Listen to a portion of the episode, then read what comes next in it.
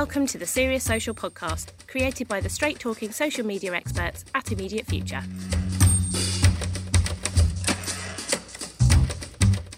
Brands who are brave on social will win. But what does that mean? In this episode, Belle Lawrence explains a few examples and talks about how IF break the social boring. I must say that for a few of us who ventured into offices recently, we're feeling very brave. We're lucky that our office at Immediate Future is large enough to allow us to distance. And as courage is something we value highly in our business, this time of transition is certainly an opportunity to demonstrate bravery. We think that for many brands, social media also requires bravery. For some brands, it might be they're as old as the hills or have a history of formality. It's easy to understand then what their path to bravery might take. A change of perception, maybe new leadership coming in, or a need to appeal to a younger demographic in order to continue growing. For others, bravery is often about standing out, or as we like to say, breaking the social boring. There's no longer any excuse to post wallpaper, bland messages on your social feed and then complain when there's very little or no engagement. Yet, it still happens. Bravery is described as courageous behaviour or character. Being able to confront frightening things, face our fears. As humans, we need to do this in order to overcome obstacles in our lives.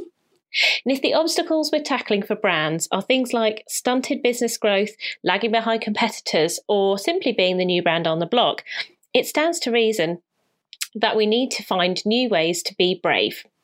How can we do this? Well, we need to spark debate, cut away the bounds of the traditional, we've always done it this way thinking, and even put our grown up pants on and stop avoiding taboo subjects. So, in today's Serious Social, I wanted to look at how we and some big brands encourage bravery. For my first example, I'm going to thank The Drum for their recent article on tackling taboos, as they included the Britain Get Talking campaign, which ITV launched alongside Mind and Young Minds charities to promote mental wellness. Stopping in what in the middle of what is usually a high energy show, Britain's Got Talent, on a Saturday night, our tellies went silent and we were shown shots of the backstage crew holding up signs that read, Use our silence to talk to each other. What followed this were several brands, including Gillette, Sayat, and Oral B, collaborating on a silent advert. That really does break a lot of traditions in the telly ad space. But what's tricky for me about this campaign and the follow up through social during COVID times by ITV celebs encouraging us all to think about our mental health is the disconnect with some of the shows ITV produces. This is a much, much deeper topic than I'm going to go into today, but there has been widespread criticism and cancellation even of shows like Jeremy Kyle, X Factor, and Love Island. As brands take steps to be brave, they really do need to be in it wholeheartedly. And trust me, I'm not criticising ITV here. Clearly, there's change afoot in the organisation. Uh, they're demonstrating it by this kind of campaign. But the problems around some shows aren't quite fixed. So, my first recommendation for brands is by all means, look at what you want to debate or change in your sector, even in the world, but do look at yourselves too. A brand we recently worked with did just that, and as a result, we broke some boundaries and perhaps changed the perception of that brand. So, quick spot test. When I mention Auto Trader, does your brain conjure up thoughts of the printed publication which you could pick up in your local newsagent to find a second-hand car? Or does it perhaps make you think of their website where you might search for your next car? Or do you get any image or thought in your head at all? Auto Trader briefed us in early 2020 to work with them on making a step change in their social media content. From research, they understood that many people under 35 fell into that third category where the brand name just didn't really resonate at all. And to change this, we looked at how we could engage with this demographic. And let's be clear, it's a wide range from 17 year olds who are just starting to drive up to older millennials who might have a house, dogs, and kids. We had to look for some common threads and interests. As you might know, at Immediate Future, we like to do our research, and through social listening, we identified the key theme we could tap into pop culture. And on top of that, humour. The majority of users on social are there for entertainment, to fill some time, relaxing and enjoying content. So, this is particularly true of the younger age range we were looking at. To attract a younger audience, make step changing content, and generate engagement, we had to look for an idea that was totally different from their existing content, which, to be fair, was largely about vehicle reviews. Makes sense. And while they were great and really high quality, they weren't catching the eye of users who weren't classed as what you may call petrol heads. When we landed on the idea for This Is Not a Drag Race, mixing pop culture and humour, we are also discovering at the time that Autotrader has a strong LGBTQ plus guild in house and they participate in things like Manchester Pride.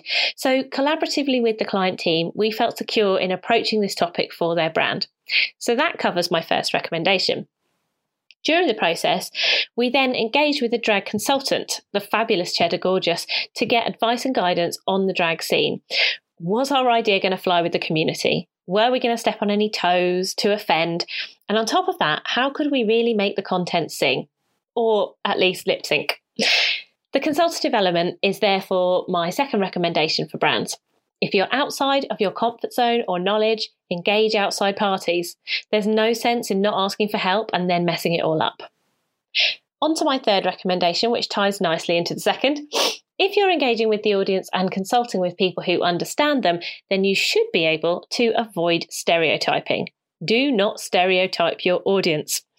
There are lots of examples I could draw on here, and many of them are centered around gender. So, when a clothing brand makes a kids' TV shirt for boys that says future CEO and girls that says ready for my selfie, they will absolutely get called out on social media.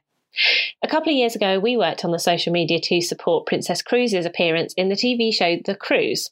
And when a clip featuring a female captain delicately guiding a very large ship through a tricky situation was aired, and the captain herself turned to the camera and asked Riley, What could possibly go wrong? The easy option would have been to stick with the stereotype and get a laugh, make a joke about female drivers. Instead, we posted the clip with a caption of support. Screw the stereotype, she's trained to do this and she excelled in it. For my fourth recommendation, I want to talk about walking the walk. The IF team worked with lastminute.com on a campaign about European travel, which could have been straightforward, except that this was at the time of the Brexit vote. One of the biggest debates in UK history, it's bound to be it's going down in the history books, and likely to cause significant disruption in travel. We helped the brand not to shy away from the subject, but to embrace it. In the campaign, we poked a stick at the debate and created a comedy news style video campaign centered on slapstick humour and puns. To brie or not to brie was the question, and would we be drinking Heineken or by Nicken? The brand was really brave and it paid off. We won an award, and our CPC was so low on Twitter that it basically broke the ad system. More recently, another brand I noticed going beyond the standard content is Bodyform. For a long time, I'm sure the Bodyform adverts with that catchy jingle were really made fun of, but in recent years, there's been a real shift for products in this sector and how they're marketed. Fast forward from that jingle on the TV ad to 2020, and you'll find Bodyform's social media feed full of support for charities, education about sexual health, and even some expertly knitted nunnies. But then they went further. In July 2020, Bodyform released an animated film which shied away from nothing and really showed they understood the many challenges that their female audience face. I know that for me, it was an emotional watch. And as you can see, you can have a look at all of that response on their social media channels. It had a very, very strong response. So, by making this content, they moved from talking the talk, supportive messages, to walking the walk. And here's my final tip if you followed the rest of the advice, for goodness sake, make sure you execute your vision properly. Check that your hashtag can't be interpreted badly or it's already in use by something which doesn't chime with your brand values. Check your spelling and your links and the sequence of posts. Don't end up like this week's blunder by the band Steps on Instagram, where they posted the most gorgeous teaser videos for their upcoming tour using each letter of the word Steps, but in the wrong order, resulting in their IG grid saying Spets not ideal and has since been removed. To fall at the final hurdle when you're being brave is the absolute worst. This is not an easy task, overcoming all these possible pitfalls and obstacles. But you know what? We have the guidance to help you, so face your fears and be brave. Thanks for tuning in. We'll be back with more best practice and tips next week.